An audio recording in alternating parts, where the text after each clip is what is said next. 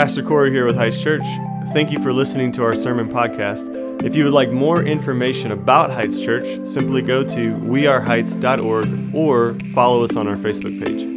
If you're looking to get plugged into a church, feel free to reach out to us via our website by simply clicking contact, and we will help you find a similar church in your area. Hope the podcast serves you well, and thanks for tuning in.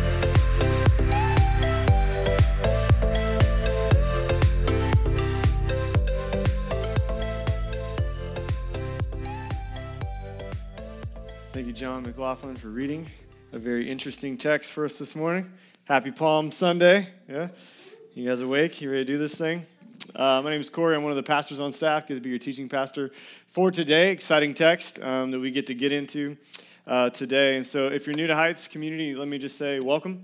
Um, also, let me let you know that there's really three things we're about as a church that's gospel, community, and mission. You're going to hear about it uh, every week. And the primary way that we make disciples is in what we call, or through what we call, missional communities. Um, and so, if you don't yet know what a missional community is, you're going to hear about a lot. We're going to continue to invite you in uh, to that. You can ask most people sitting next to you uh, what that means. You can come to anyone that's ever on stage and ask, or most people that are wearing a Heights shirt uh, are going to be in an MC as well. So you can uh, figure out what it is um, as far as just asking someone close to you, they're going to be able uh, to fill you in. But it's the primary way that we do business um, as Heights community. And so, uh, with that, our second thing, one more thing, the video we showed you was a Facebook announcement that we had put out.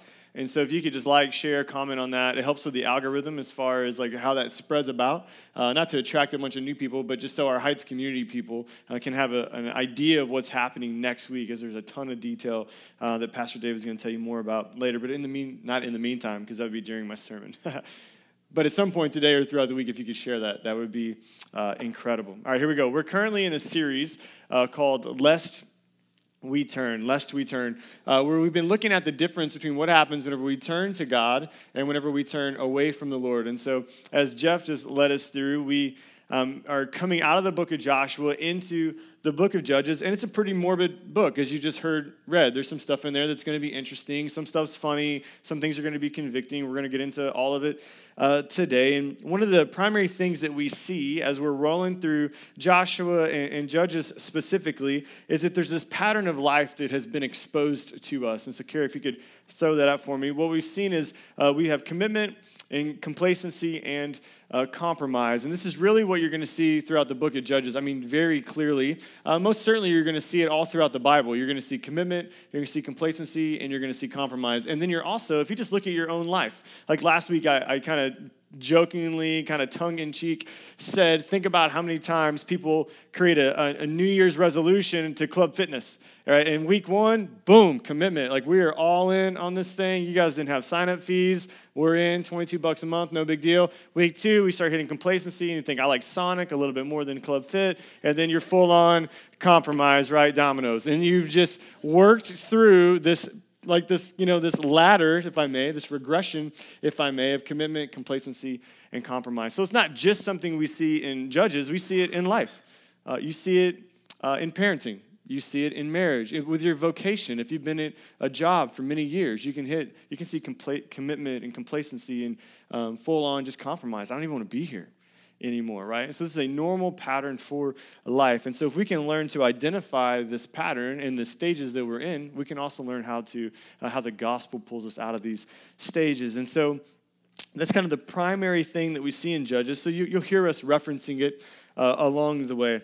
Today we're looking at chapter 3. Um, and basically, what has happened is this God has been in- incredibly faithful. If you've been with us through the series, you've seen God's incredible faithfulness, faithfulness to his people. Uh, the people have abandoned God.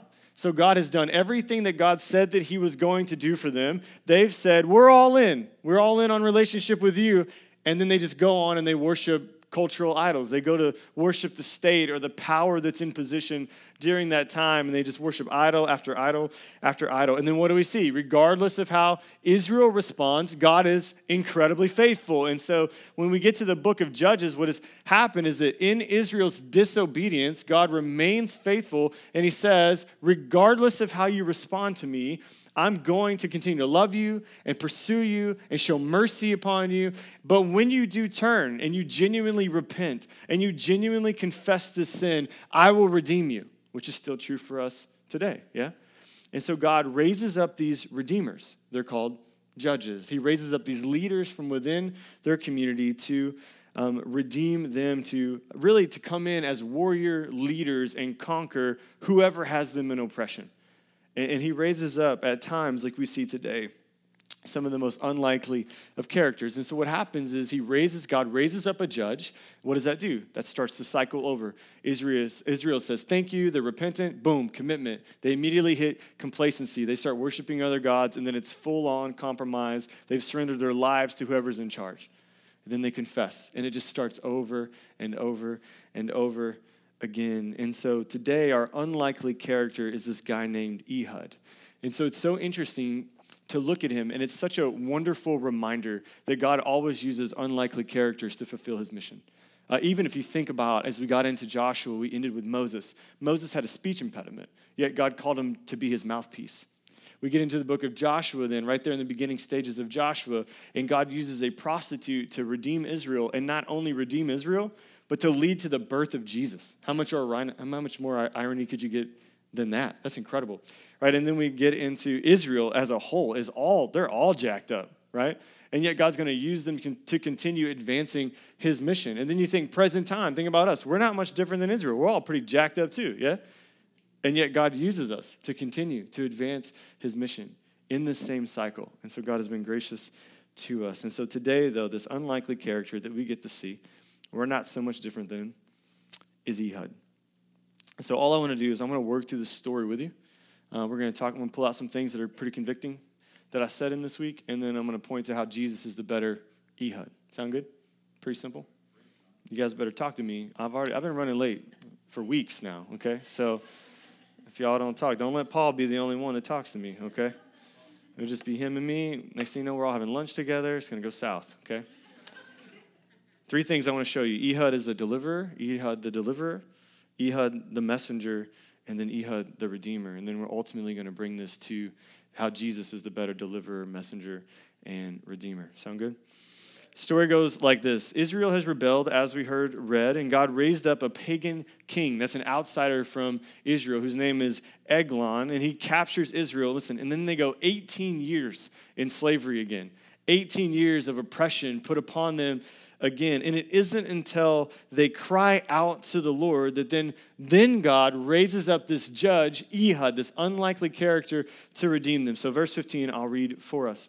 Carrie, verse 15. Then the people of Israel cried out to the Lord. There it is, this confession. We need you.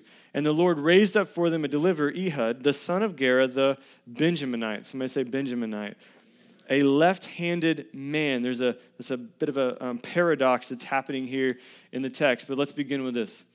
Listen here. Don't wait 18 years to cry out to the Lord. Like, no need to wait 18 years, right? Like, we're in this room alone, and those who viewed online through earlier this morning, like, there's a lot of hurt in this room. Right? We're a very transparent church, very vulnerable church. We talk about everything. So when I say we're jacked up, people snicker because they're like, "That's preach that, pastor. That's true, right?" Like, like we know our place before the throne. And so the, the reality is, like, there's no need to wait 18 years to, to cry out when you're wounded. There's no year, reason to wait 18 years to cry out when you know that you're clearly not walking with Jesus.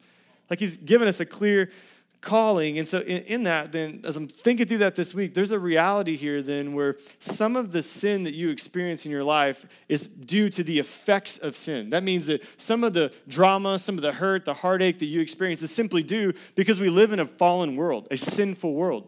Some of the reason that you've been struggling for maybe some of you 18 years is because you've at some point stopped confessing sin.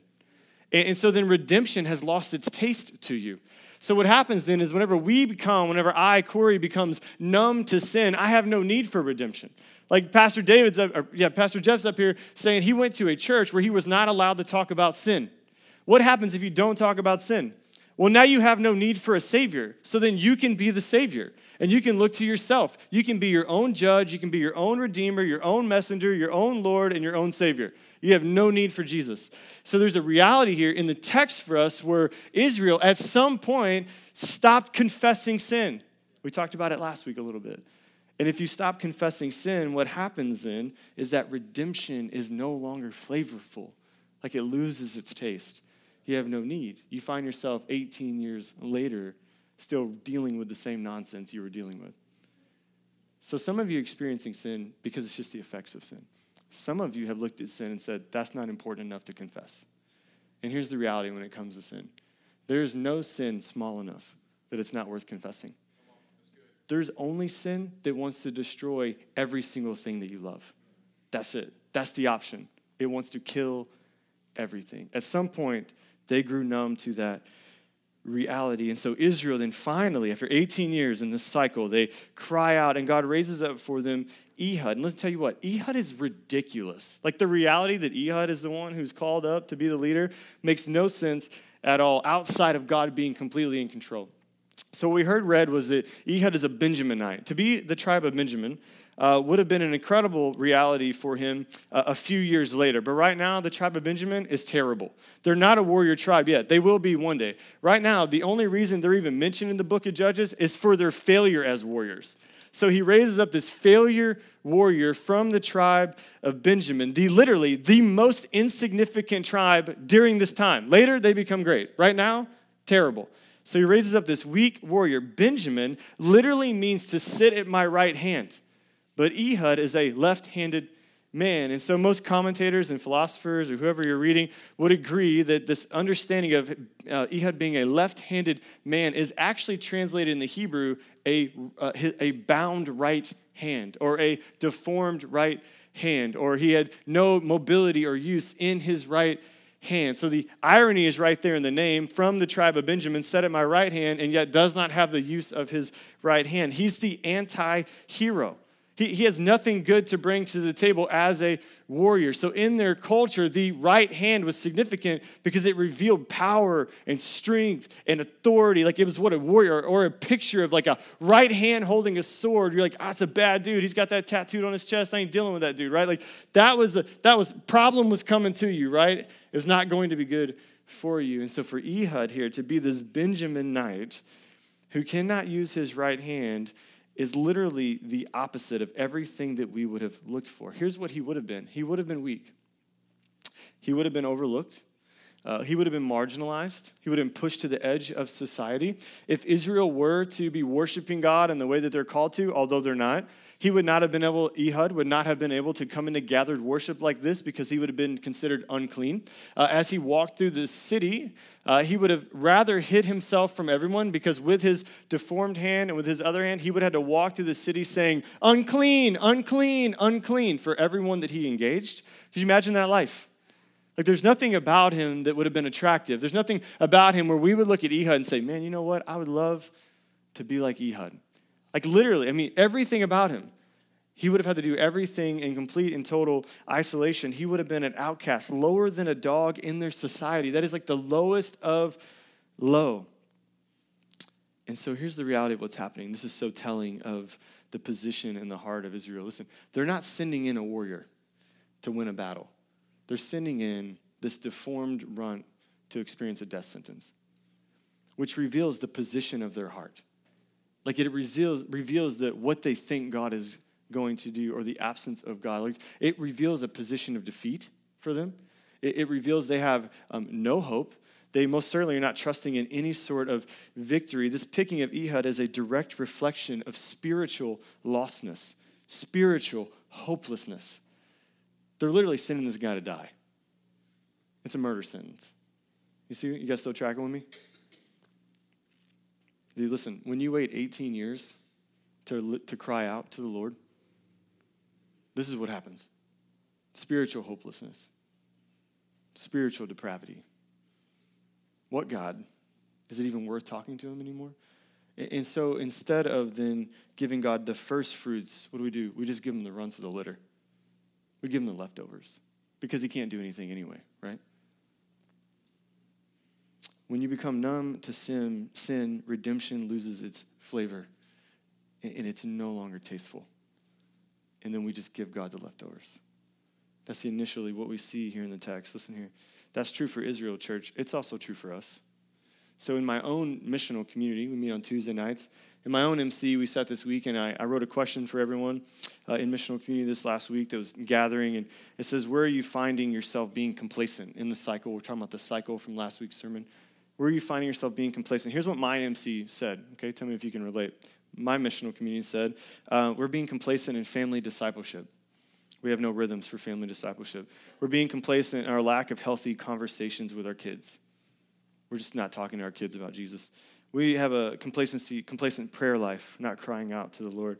Complacent in regular scripture reading. Complacent in seeking solid community. Literally, my MC, uh, maybe this isn't yours, although I'm sure it's a reflection of yours. Literally complacent in every single spiritual discipline. What does that mean? It means we've stopped crying out.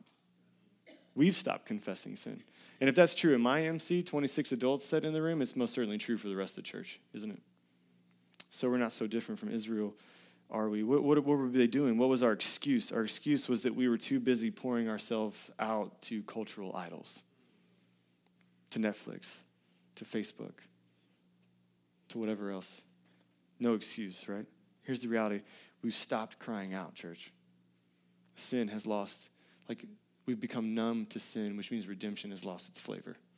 And we give God the leftovers. That's what Judges reveals to us.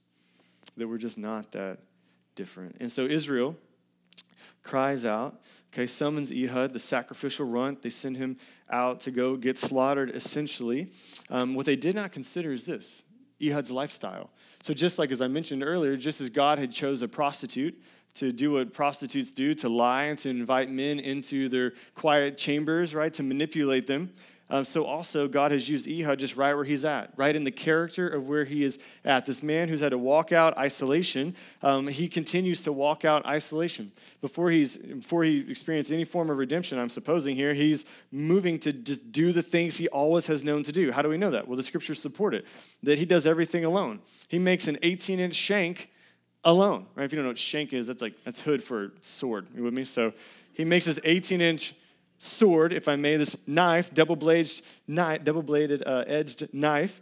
And then he goes to the tribute with the carriers um, alone. So he goes to present this gift to this pagan king, but he does it alone. And then he sends away those um, individuals who are carrying that gift, and he goes back into the king's chamber and he does it alone. So everything that he's used to doing in his life, God allows him to continue doing to eventually bring redemption to Israel. Gosh, that's encouraging.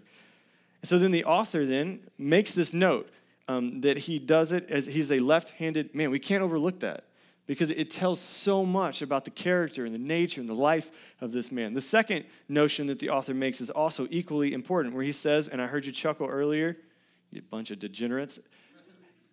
Eglon was a very fat man. I heard you preschoolers in here chuckling about it. Eglon the king was a very fat man. It's not there for comic relief, interestingly enough. It's there because it's true. Uh, it, it's there because it draws out of further tension. It reveals even further what's happening in the text among these people. And so, for the author to say that Eglon is a very fat man was not so much about his physical disposition, but more so about his spiritual disposition. And so, what the author is saying here is that Eglon would have indulged on the spoils of Israel.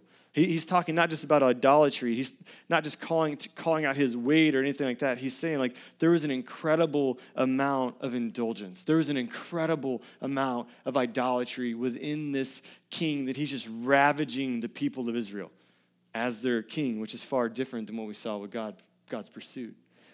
So we get into that. Eglon literally means um, the fattened calf from Moab. Moab, Mo means who, Ab means dad. He's literally the fattened calf from a city called Who's Your Daddy?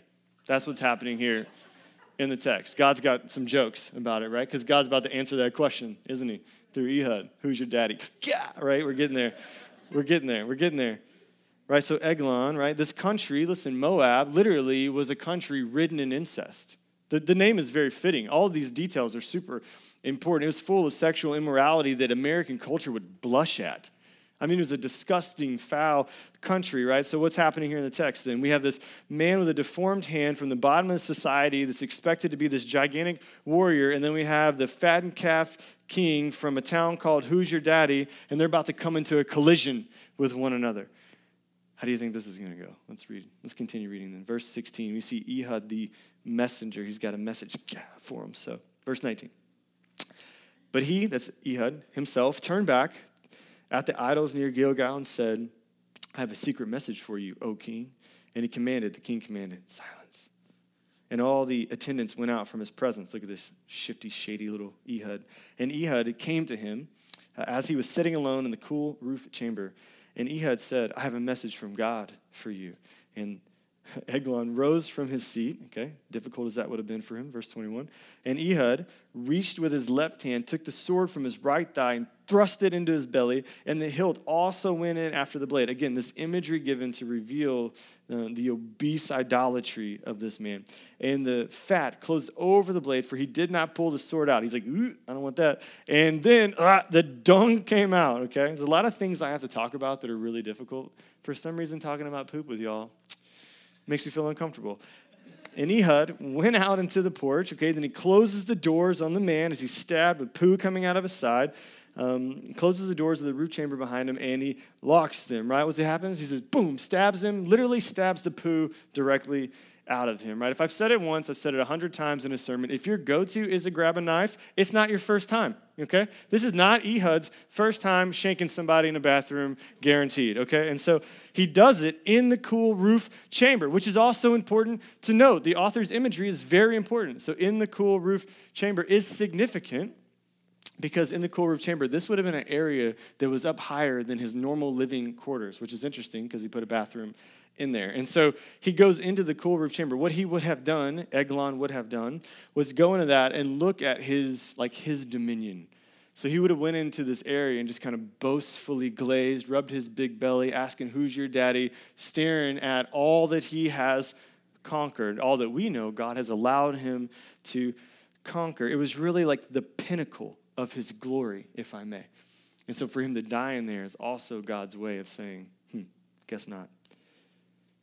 So Ehud says, All right, I have this message for you. In that, even the king, okay, again, revealing his pride. It's all really important. Reveals his pride. He stands up.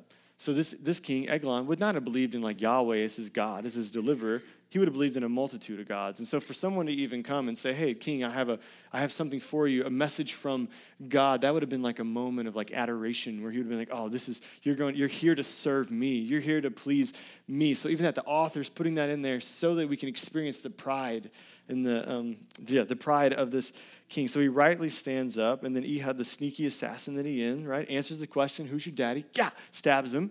That's what's happening. We're in it. We're all in this together. God sends this unlikely Ehud. Think about this though.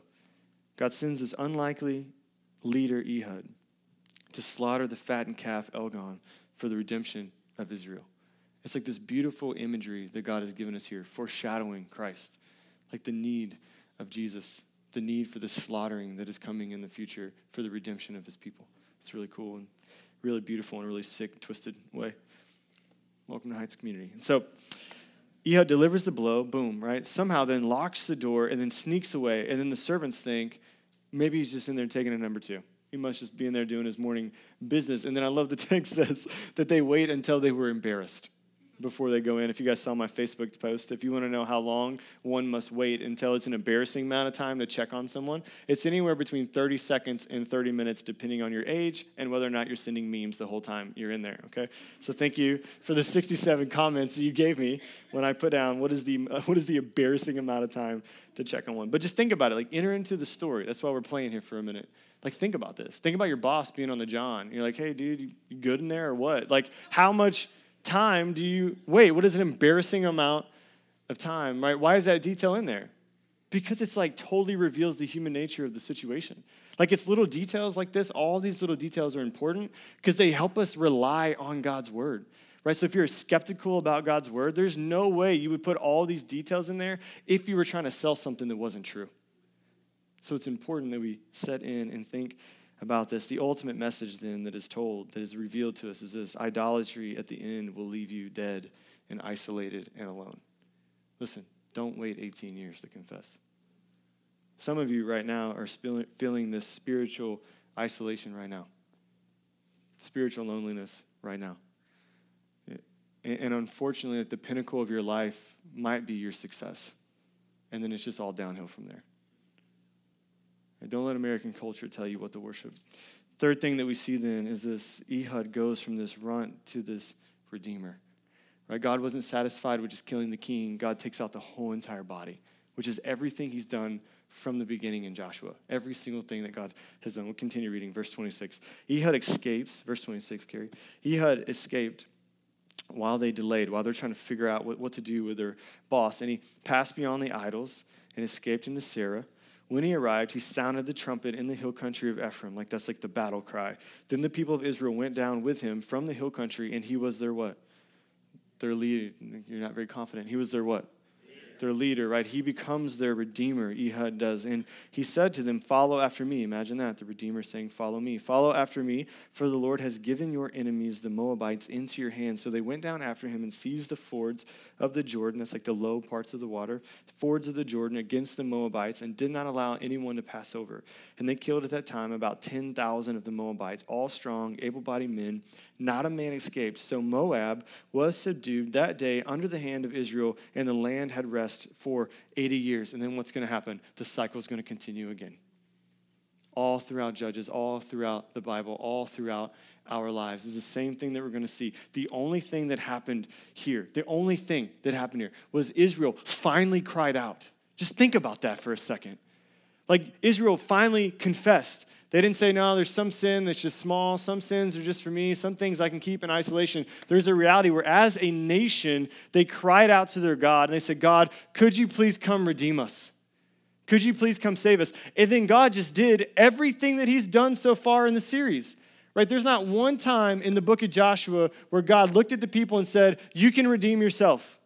You go take out that tribe. You go earn that land. You go get the inheritance. Not one time. He says, No, be strong and courageous. Trust my word, trust my spirit, trust that I'm present with you, and then storm the gates. And then God massacres everyone in their way, gives them all their land as an inheritance, never fails them not one time. The only thing that's here that's exciting is that they finally confess their sin, and then God just remains faithful. Nothing new under the sun. It's the exact same thing. And so think about this for 18 years, Israel worshiped the, the head of the Moabites. The most profound, the most disgusting king you could ever imagine. That's who they ended up worshiping, worshiping after 18 years. What are they doing? They worship, they're worshiping the head of the state. Man, I was thinking about that all week this week and and just this reality that like two things one that god will sometimes just leave us to ourselves because he loves us that much like there's a reality when you read the book of Romans, chapter 1, it's talking about this moment right here where God loved Israel so much that as a good dad, he finally left them to their own demise so that they would see how bad it's going to get. Tell me how a prosperity gospel fits into that. Like there, we have a, a, saying in our family whenever my kids are not listening to me, which is pretty regular and, and often, you know, depending on the day and how much candy I've given them where I say, I say this to him. I say, here's the deal. Daddy's to win, but how, how we get there is up to you. Like, in the end of the day, dad's to win. But, but I'm giving them an option. Like, we can do this the easy way or the hard way, but I've won. Dude, that's exactly what the Lord is saying right here. At the end of the day, dad's to win. But, but how we get there depends on your, in this point, depends on your obedience. Your salvation is not contingent on your obedience, but how you experience the Lord most certainly is. Right? So it's not a works based gospel that we're preaching. But there's a reality where we've been called to walk out specific spiritual disciplines that bring us nearer into the presence of God. Israel, at some point, stopped confessing, stopped repenting, stopped experiencing redemption, and exits, exits in many ways the very presence of God and His protection. Right? Some of you have experienced the same sins for so long because the Lord, in His grace and mercy, has left you in them. And today's a good day to confess it. Right? Listen, dad's going to win. It just, how do you want to get there? You tracking? So, what does Israel do? 18 years, they submit themselves over to the ruling, governing authority. Man, this is so staggering of a reality. Do you remember the election of 2020 and what the church did? Are we too far removed now to think about the election of 2020? Where we had, I'm talking about Christians specifically, okay, for those of you in the room that are not Christians, I'm to need to have a minute with Christians. Do you remember Christians waving Trump flags, which is one thing, but then saying, He's our Savior? That Jesus raised him up to redeem us? And then on the other side of the coin, you have people waving Biden flags saying, No, no, Christ, Christians waving Biden flags saying, No, no, no, no, no, He's not our Redeemer. This is the man that's going to redeem us. And there was this battle taking place. Talk about cultural idolatry at its worst. A horrific reality, an embarrassing reality for the church, an embarrassment. Uh, David was, to be clear, Pastor David asked me to listen to this sermon from Matt Chandler, who's a, another pastor that, that lives in Texas, is a president of Acts 29, which is a church planting network that we're a part of that uh, helps us plant churches. And, and Chandler uh, really helped me think through this. Like this is just burning in my heart all week this week. Could not figure out how to say what I wanted to say, and he gave me words uh, to make sense of my heart, if that makes any sense at all. And he said in the sermon, Matt Chandler said in the sermon, one of the greatest idols that Satan will present is dependency on the state, dependency on the government. My gosh, the 2020 election, do we not see that? And even now, in so many ways, do we still not see that? It Might make you feel uncomfortable, but it's the reality of the world that we're in right now. He said, Satan will do these things. He lists very clear in his sermon. He said, one, Satan will call you to trust the state over your Savior. Two, at the same time, Satan will force the church to stop doing business with the world. How many people are getting sued right now because they're not caving on their beliefs from people that are existing in the world? How many Christians are being sued right now? Ultimately, the church then, he said, will begin to compromise. Well, maybe the Bible doesn't say this. Maybe the Bible doesn't say that. And then what happens is we move then what from complacency full on compromise. And he says one of the primary ways that Satan will do this is by creating this dependency on the state. Here's what's so crazy about this portion of my sermon to you. I had no idea this is what Matt Chandler was going to say in this sermon. I didn't know that's why David wanted me to listen to it. At the same time, while I'm just listening to his sermon in the background, I'm researching a book that I've referenced a couple times. I call it the most terrifying book I've ever read. And it's called When a Nation Forgets God Seven things we learned from Nazi Germany. It's the most terrifying book if you want to read it. It's very short, and you can read it in an afternoon. It's so engaging. When a nation forgets God, seven things we learn from Nazi Germany. I'm listening to Chandler's sermon. I pause it. I'm researching this book. David comes in and says, What part of the sermon are you on? I was like, I don't know.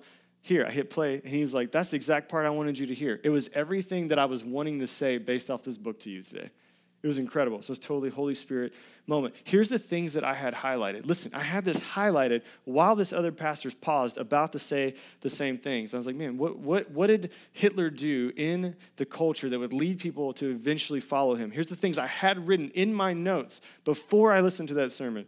Censor the church through minimize, minimalizing what could be said from the pulpits. Exactly what Matt Chandler said hindered Christians from the right to do business according to their values, which is exactly what he said in his sermon. Remove any hint of religious value and replace it with full secular values, i.e., the cheapness of life, as in the abortion, as in abortion or euthanasia, the promotion of all forms of sexual immorality, and the sexualization of school children through removing their traditional values. It was literally what he said when I hit play. Boom, already had it all in my notes. Tell me that God doesn't maybe want us to hear something today. I mean, it's a staggering reality. Are you saying Hitler is going to come up? No. I'm not saying Hitler is going to rise out of American Western culture, but I am saying keep your eyes peeled. It might be something far worse. Tell me Satan doesn't know what he's doing. Right? He's not running around with a pitchfork, pitch, with a pitchfork and a red onesie. He's coming for you, dude. Coming for the bride of Christ. I had Carrie put this uh, quote in there for us as well. It says, I'll just write out of the book from the, the author. He said, Of course, of course, the United States is not Germany, right? Of course. And as we have observed, parallels between us and the Nazi era can be easily overdrawn. Also, very true. We're not conspiracy theorists. But there is this abiding lesson. Satan was right when he said, All that, all that in a man has, he will give for his life.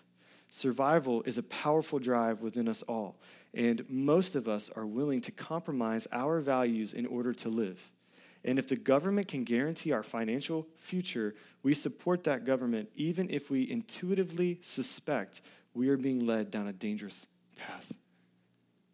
How many of us, myself included, in the last week have made jokes about Biden bucks, Trump money, stimulus packages? I'm saying, I'm not saying Hitler's going to come up, but I'm saying this we need to keep our eyes peeled. Like there's a very real enemy. Hear me say he's an enemy. He's not a threat, he's just an enemy that wants to come in and try to take out the bride of Christ. And so, Christian and non Christians alike, right? You have to at some point ask the question, right? If you're a skeptic in the room, you have to ask the question. I have to ask you the question what did you think would happen when we removed morality from our culture? Like, what did you think was going to happen? When, when we moved, I'm not even talking about Christian, I'm just talking about when you remove morality from the culture, let alone Christian doctrine and theology. What did you think would happen? Just look, just, just read a book and look at church history you don't even have to be a Christian in the room. Just read about church history and just the history of what took place whenever the church is um, pressed in and, and, let go of, and people come against and then release her out. Just look at what happens. And, and, and tell me that I'm wrong.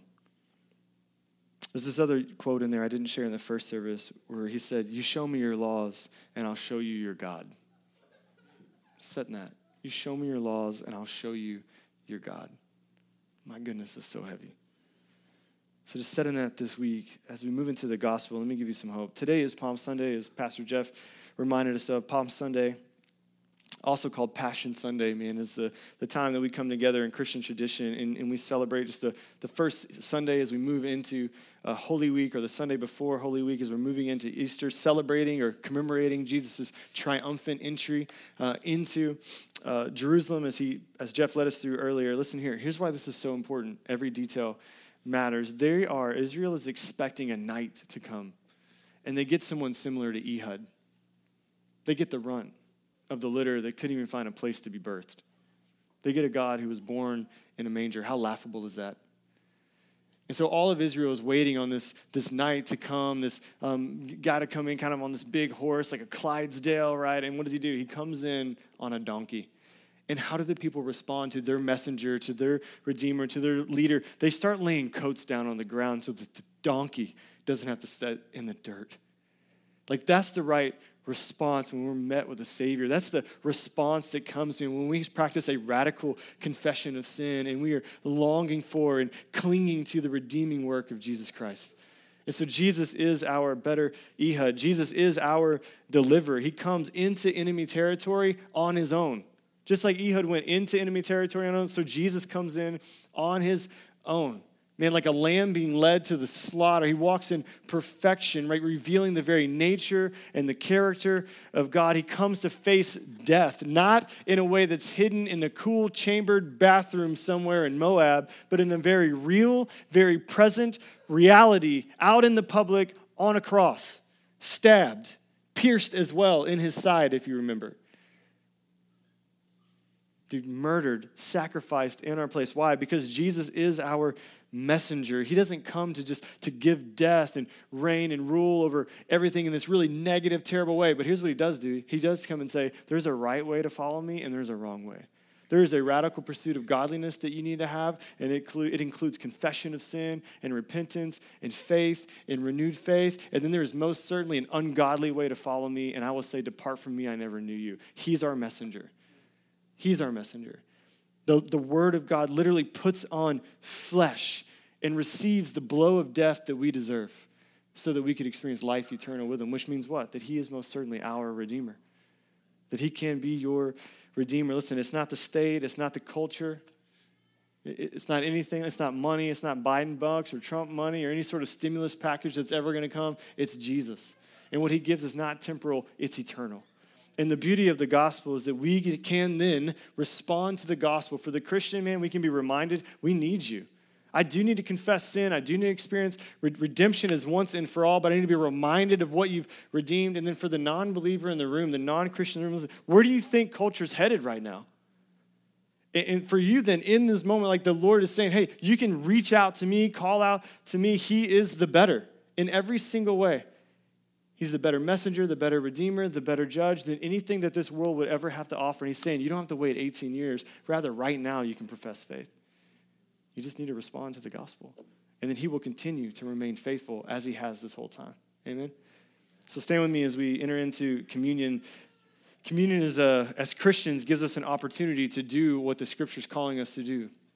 So if you're thinking, now what do I what do I do? As a Christian, you respond in, with communion. Hopefully, you were able to grab a cup on the way in, but as you enter into communion, it, it gives you the opportunity to confess and to repent and to celebrate the work of Jesus. The text actually says in 1 Corinthians, right, if you need to confess and repent before you take communion, lest something bad happens to you. Like right there, communion says, hey, God loves you enough to leave you in your brokenness so that you come back to Him.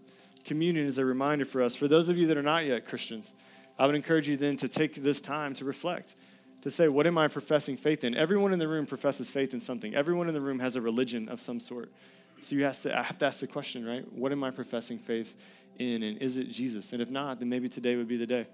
Maybe today would be the day, the first day you get to take communion as a believing Christian. What an incredible reality for us to celebrate together. Uh, for those of you that are in Christ, feel free to take communion when you're ready.